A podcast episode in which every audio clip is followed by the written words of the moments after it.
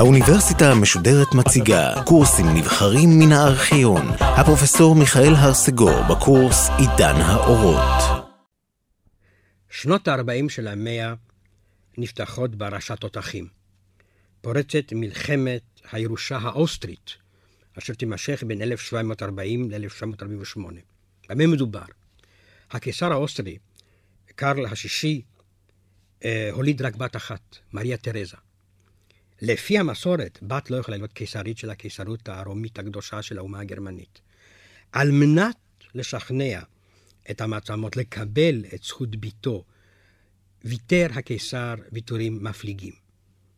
הבטיחו לו, אבל כאשר הוא מת, ומריה תרזה הצעירה הפכה מועמדת לתואר הקיסרות, תקף אותה המלך הצעיר של פרוסיה, פרידריך השני, פלש לסילזיה, כלומר לשלזיאן, לשלונסק היום בפולין, זה שייך היום לפולין, וכבש אזור אה, חשוב מאוד של האימפריה האוסטרונגרית. צרפת, אשר לא הבינה שפרוסיה היא עכשיו המדינה המאיימת עליה, אבל המחשבה שלה הייתה עדיין מאובנת ומסורתית, היא תמיד ראתה בבית הפסבורג, כלומר באימפריה האוסטרית, את האויב, היא כורתת ברית עם פרידריך השני, שהוא למעשה הגורם המסוכן. והמלחמה מתחוללת. הצרפתים, יחד עם בעלי הברית שלהם הבווארים, מגיעים עד לפראג, בירת בוהמיה, כלומר בירת צ'כיה. הם מנצחים ניצחונות uh, מהוללים.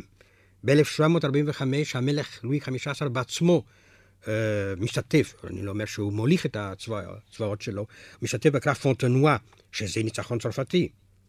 וכאשר המלחמות מגיעות, היו מלחמות מקבילות למעשה, מגיעות לקיצן, מסתבר שצרפת לא הרוויחה שום דבר.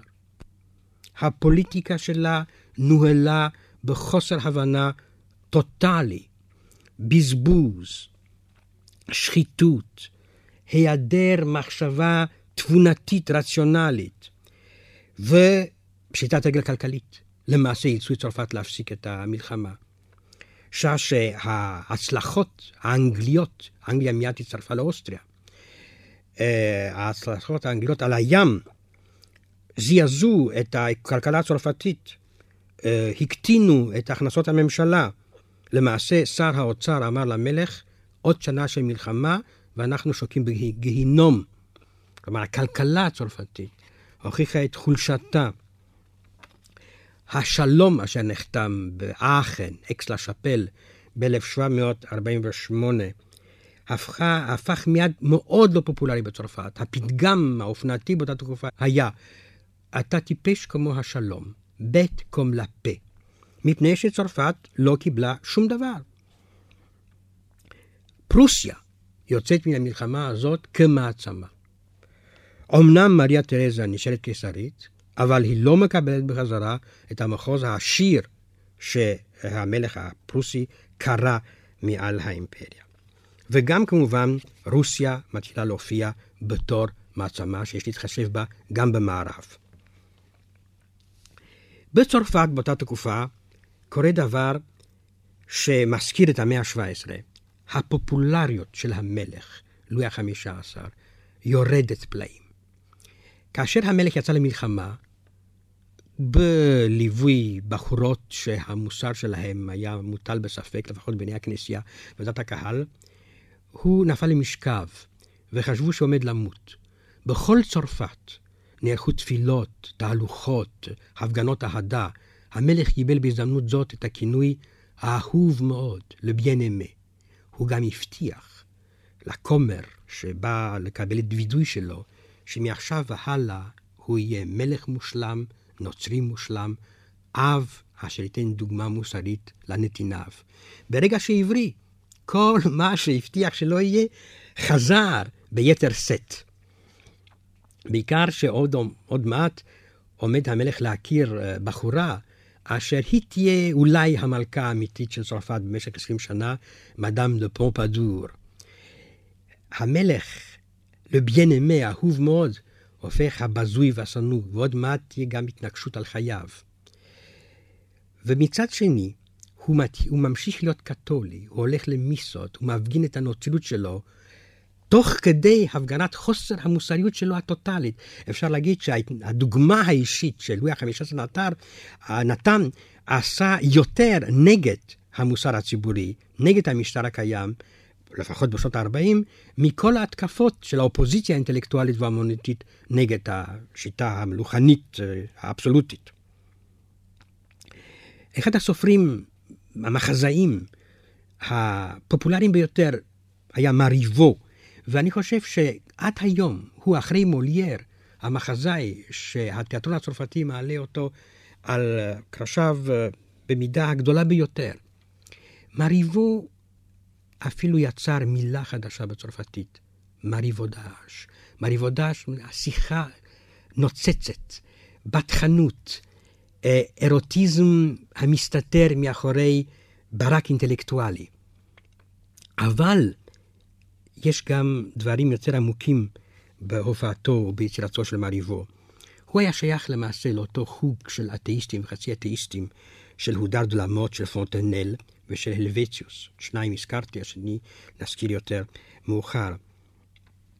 ברומן שלו, העיקר המתקדם בחברה, לפייזון פרוונו, 1735-1736, הוא מעלה את המידות הטובות של העם הפשוט כנגד הצחצוח הברק הלא אמיתי, הקש הדומה לזהב אה, של חברת החצר. אפשר להגיד שעל ידי כתיבת ופרסום הרומן הזה, הוא למעשה מתאר את הגיבור אשר כעבור uh, יובל שנים, פחות מיובל שנים, uh, יעמוד בראש התנועה המהפכנית, לפחות בכפר. בכל אופן, וולטר, אשר אינו רוצה כמובן ליפול מאחורי יריביו, כותב ב-1942 מחזה נועז ביותר, מוחמד, מועמה. וכדי שהצנזורה תרשה למחזה הזה גם להידפס בצרפת וגם להיות מוצג על הבמה, הוא מקדיש אותו לאפיפיור. האפיפיור מקבל את ההקדשה, זה מחזה נגד האסלאם, למה לא? ושולח לוולטר מדליה של זהב. אלא שמוחמד איננו מחזה נגד האסלאם, זה מחזה נגד הדת הנוצרית. ולמעשה, אה, הנביא הזה איננו ערבי כלל וכלל, הוא קתולי, והוא מייצג ומסמל את הכנסייה. אה, הוא אומר, והכנסייה והדת אה, מיוצגות במחזה הזה כאמצעי לרמות את העם, לטובתם של בישופים וקרדינלים, אם כי הם מקבלים שמות ערבים. נביא פולחן חדש, נביא שוב אזיקים, נביא אל חדש עבור עולם של עיוורים. מדקלם מוחמד במחזהו של אה, וולטר. אני מכיר את העם החי בטעויות. עזור לי, אנא, את העולם להטות. או למעשה, מוחמד מופיע ממש כמקיאווליסט, כקרדינל וכאפיפיור, ואומר, אני פועל בזכותה של נפש עליונה, על גסות הרוח של הדומים לבהמה. המחזה הוצג, וכמובן שהבינו טוב מאוד מהי הכוונה האמיתית. הרעיון שההסבר ההיסטורי יכול להאיר גם את העתיד אינו uh, עוזב את וולטר. בהרצאה הקודמת ראינו שהוא uh, הקדיש זמן רב מאוד להיסטור... ליצירות היסטוריות. עכשיו ב-1742-44 הוא חוזר אל העיסוק הזה וכותב הערות על ההיסטוריה והערות חדשות על ההיסטוריה, רמרק של היסטואר, נובל קונסטיטציה של היסטואר. והרעיון שלו הוא חזק ועמוק. לא מלחמות. אני רוצה לדעת, אומר וולטר, למה אמסטרדם עוברת במשך 200 שנה מ-20 אלף תושבים ל-240 אלף תושבים, ולמה אנדוורפן יורדת באותה מידה. כלומר, הסבר דמוגרפי, הסבר כלכלי, הסבר חברתי, הסבר מנטלי. אבל מה שמתחיל להעסיק את האנשים בשנות ה-40 זהו החומר וסוד החיים. בניסויים הביולוגיים מצליחים, כמובן בעזרת מיקרוסקופ, לחתוך אמיבה לשניים. והמיקרוסקופ פותח מול המדענים של התקופה הזאת אופקים שהם לא תיארו לעצמם שהם קיימים. השאלה הגדולה היא זאת, האם יש יש מאין? וזה כמובן עמדת הכנסייה, הרי אלוהים ברא את העולם. או שכל החיים נובעים מחיים מוקדמים והחיים הם נצחים. אחד הפילוסופים הצרפתים, מופרטו, מפרסם ב-1742, אחרי שחזר מאנגליה, כפי שהוא אומר בעצמו, באתי שיכור מניוטון. אומנם מת, אבל הכתבים שלו קיימים. והוא מנסה ליצור מה שאפשר לקרוא ביולוגיה, אמנם תמימה מאוד ופרימיטיבית. הוא טוען שבזרע ישנו זיכרון של החיים של מתן הזרע. זאת אומרת, התורשה. גם כי כמובן הניסוח הוא מאוד uh, נאיבי. והחיים הם תוצאה של גורל עיוור ולא של יד מכוונת. ב-1942 הוא מפרסם ספר על קוסמולוגיה, ושם מסביר מופרטו שהטבע יוצר בלי סוף יסודות אינסופיים.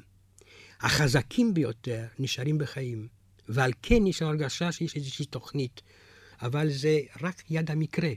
כלומר, היו היסטוריונים שרואים בזה את ההקדמה ואת הבשורה של דרווין, אשר יפרסם את ספרו אה, קצת למעלה ממאה שנים לאחר הניסיונות של מופרטו להסביר את החיים. על כן שואל את עצמו מופרטו, מה היא על כן התשובה לקיום העולם? אם החיים היו חייבים להתפתח על ידי טעויות, על ידי אה, ניסיונות אינסופיים, שחלק מהם נכשלו, סימן שמה שקיים היום זה השופרא דה שופרא, והרבה הרבה יסודות הלכו לאיבוד. על כן אי אפשר לקבל את הקרונולוגיה הכנסייתית שהעולם קיים רק חמשת אלפים שנה. כנראה שהוא קיים הרבה יותר זמן, ושכל התיאוריות הקתוליות על זאת העולם אינן נכונות. זהו ספר נועז. כמובן שהוא נאסר. מעניין שכמעט כל הספרים שאני מזכיר כאן, ושהם יסוד ההשכלה האירופאית, כולם נאסרו על ידי שלטונות. Uh, כמה שנים לאחר זאת, ב-1947, רופא צבאי צרפתי, למטרי, מפרסם ספר בשם האדם מכונה, לא ממשין. שערורייה איומה, הוא חייב לברוח, הוא בורח לברלין, שם מתקבל על ידי המלך פרידריש בזרועות פתוחות, והופך הרופא הפרטי של פרידריש, וגם מרצה אה, בבירת פרוסיה. מהו הספר הזה? ובכן, האדם מכונה אין נשמה, אין נפש. זה רק תוצאה של החומר. החומר מתחיל לחשוב. ועל כן הוא אומר, מן החיה השפלה ביותר לבין הצמח המפותח ביותר ישנו קשר. בין החיה המפותחת ביותר לבין אדם ישנו קשר. אנחנו כולנו שייכים למכלול טבעי אחד, ואין שום דמות עליונה, אין גורל, אין אלוהים, יש טבע. כאן למשל יש הד ברור של ספינוזה. דאוס סיבה נטורה, אלוהים או הטבע.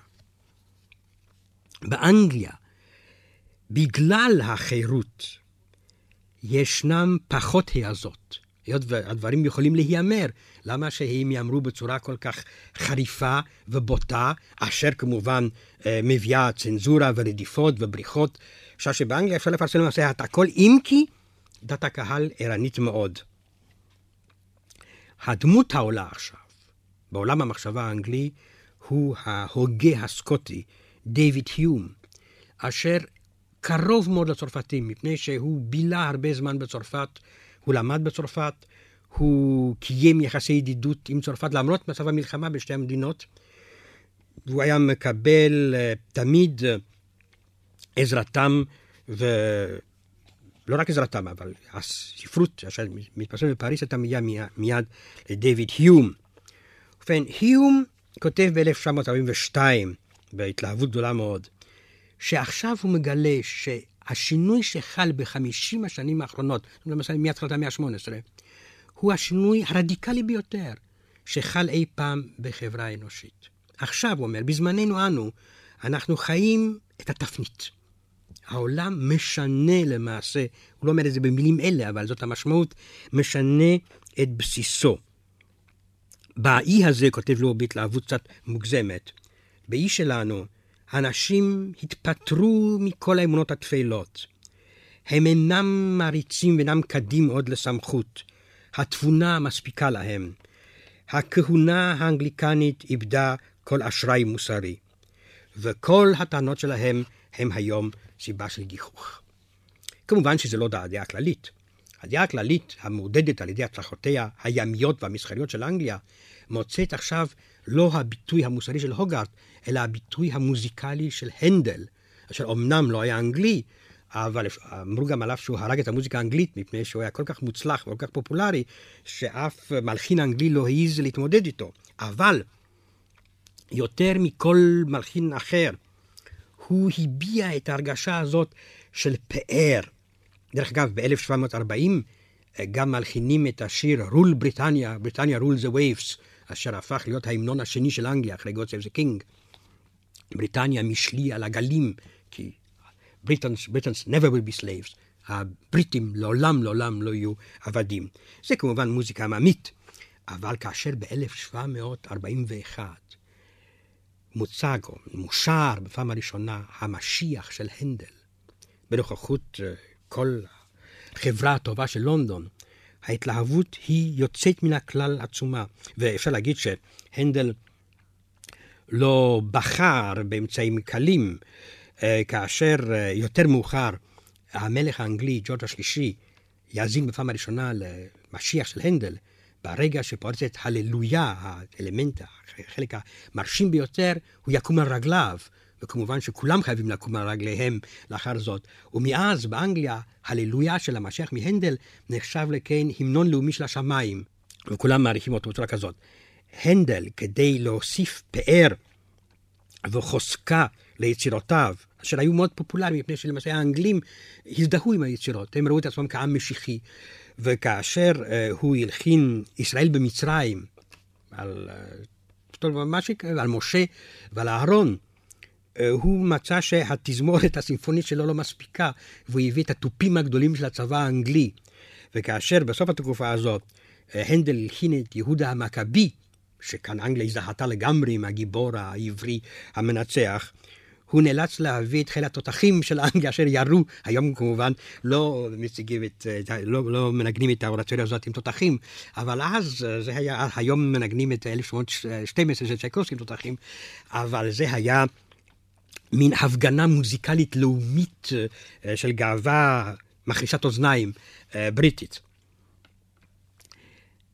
הציבור האנגלי, השכבות הביניים, אשר האופרה האיטלקית נראתה להם לא מתאימה למנטליות האנגלית, אה, קלת דעת, מוצאת עכשיו באורטוריו של הנדל את הביטוי הנאמן ביותר, ומי שקורא ספרות האנגלית של המאה ה-19 עדיין, רואה שאיזה רושם עמוק עשה המוזיקה של הנדל על המנטליות. דרך אגב, כשמלחמת הירושה הספרדית נסתיימה, ונחתם השלום הזה שהצרפתים ראו אותו טיפשי, אבל האנגלים ראו אותו מוצלח, באקס לה שאפל, הלחין הנדל את זיקוקי דינור, כדי לתת ליווי מוזיקלי לחגיגת של זיקוקי דינור, אשר בא אה, לכבד את השלום. הספרות האנגלית אה, נהנית גם כן מהאווירה הזאת של חופש. ב-1743 אולי מופיע הרומן הריאליסטי האנגלי הראשון של הנרי פילדינג, The Life of Mr. Jonathan Wild the Great, חייו של יונתן הפראי הגדול. למעשה זאת ביוגרפיה של שודד, של שודד דרכים. אבל כל אחד הבין שהשודד הזה איננו אלא ראש הממשלה, אה, מר וולפול, דרך אגב, יש כל הזמן משחקי מילים על prigs, שזה היה מילה בסלנג בשביל שודדים, לבין Whigs, שזה אנשי מפלגה ליברלית בשלטון. זה כמובן אה, לא יפה להגיד שליברלים הם גנבים ושודדים, אבל באנגליה של המאה ה-18 זה נתקבל. אה, הצלחתו של הספר הייתה עצומה, מפני שזה כתוב בהומור נושך, נשכני, והדבר המיוחד באותו ג'ונתן ויילד, שהוא דמות היסטורית, השודד הזה היה קיים, זה שהוא היה שודד את האנשים ומשכנע אותם שהוא רוצה רק להיטיב איתם, שזה לטובתם הוא שודד אותם. כלומר, הרמז לפוליטיקה של, אה, של הממשלה האנגלית אה, הובן על ידי כולם.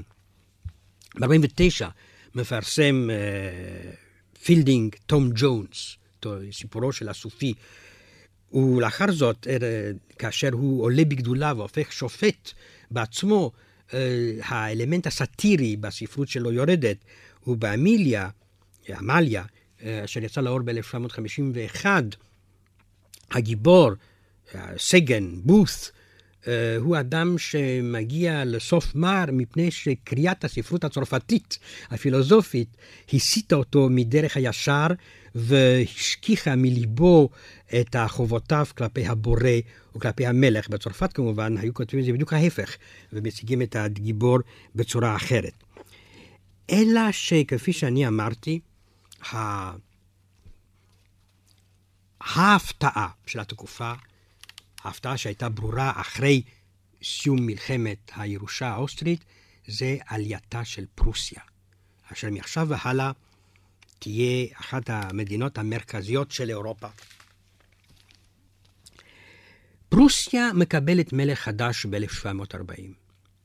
אותו נסיך יורש, פרידריך, אשר התכתב עם וולטר, אשר אהב לחלל בחליל, אשר אביו יצא מדעתו כשראה אותו כל הזמן כותב שירים בצרפתית, הופך בבת אחת למלך ציני, ברוטלי, מקיאווליסטי.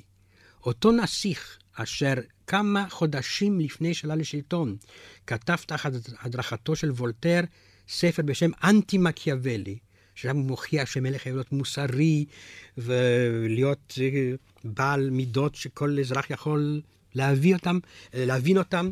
ברגע שהוא הופך למלך, מארגן את הצבא ומתנפל על אוסטריה של מריה תרזה המסכנה כדי לקרוע ממנה את אזור אה, סילזיה. המפעל של פרידריך הוא גדול מאוד.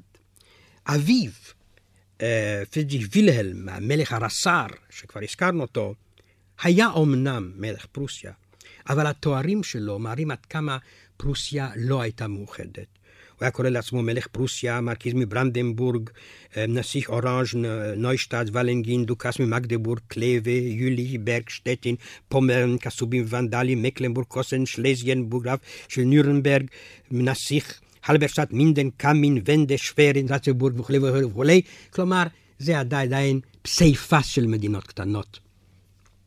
פרידריך השני, אשר אם כי שנא את אביו, למד מאוד ממנו, ישנה את כל זה. וכפי שנראה בהרצאה הבאה, הוא פשוט מאוד העביר את ממלכתו ממזרח אירופה למערב אירופה, מבלי כמובן להסיס אותה באופן גיאוגרפי.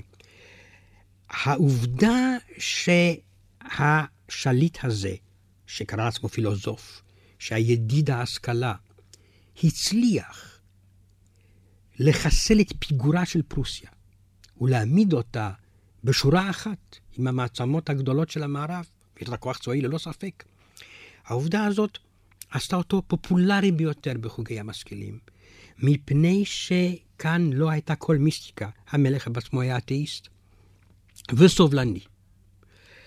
כאן הייתה ההוכחה מה שמחשבה נאורה יכולה לעשות כאשר אין מחסומים, הכוונה לכנסייה הקתולית, סוף סוף פרוסיה לא הייתה קתולית, ואין משפטים קדומים אשר יעמדו בדרך על מה שנקרא אז קדמה. המלך יצר מאפס. הוא עובר של תעשייה, אמנם תעשייה צבאית, אבל גם תעשייה טקסטיל. הוא היה גאה מאוד להראות לאור, לאורחיו את uh, תולעי המשי האוכלים את עלי התות. אמנם התעשייה הייתה מוקדשת קודם כל למדים של הצבא, אבל גם למטרות אחרות. הוא הקים את תעשיית הפורצלן של ברלין, שהיהודים המסכנים היו חייבים לקנות את המוצרים שלה כחלק של המצב הנחות שלהם.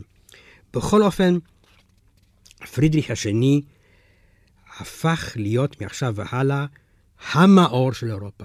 הייתה הרבה רמאות בעניין זה, הייתה הרבה העמדת פנים לזוועתו ולאכזבתו של המלך הצרפתי.